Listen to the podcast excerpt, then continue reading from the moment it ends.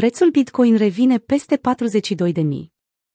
US Infrastructure Bill și închiderea lunară sunt evenimentele principale. Bitcoin se străduiește să-și croiască calea peste 43.000, pe măsură ce situația macro nefavorabilă îi face pe cumpărători să ezite.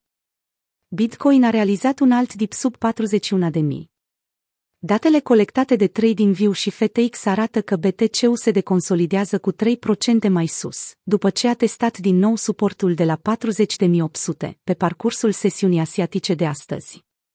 Paritatea a arătat o oarecare inițiativă din partea cumpărătorilor, după ce prețul activului digital a afișat multiple încercări ale pragului de 40.000 de dolari, însă astăzi, cu toate că radarele avertizau o situație nu tocmai bună, nu s-a schimbat mare lucru.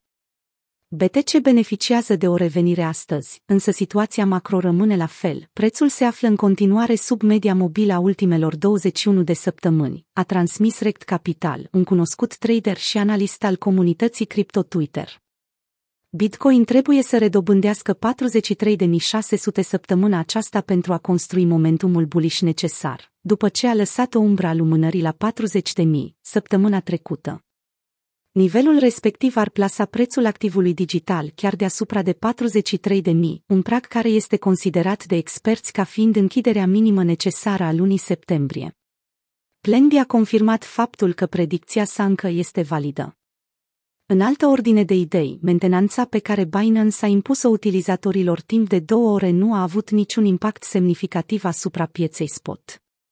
Cât despre indiciile la nivel macro, Astăzi are loc votul politicienilor din Statele Unite asupra facturii de infrastructură în valoare de un trilion de dolari, după ce data inițială a fost amânată. Mai multe despre acest subiect am discutat în analiza tehnică și fundamentală de la începutul săptămânii. Binance Coin capitalizează mișcarea laterală a pieței altcoin. Majoritatea monedelor altcoin au rămas pe loc, pe măsură ce Ethereum stagnează sub 3000 de dolari.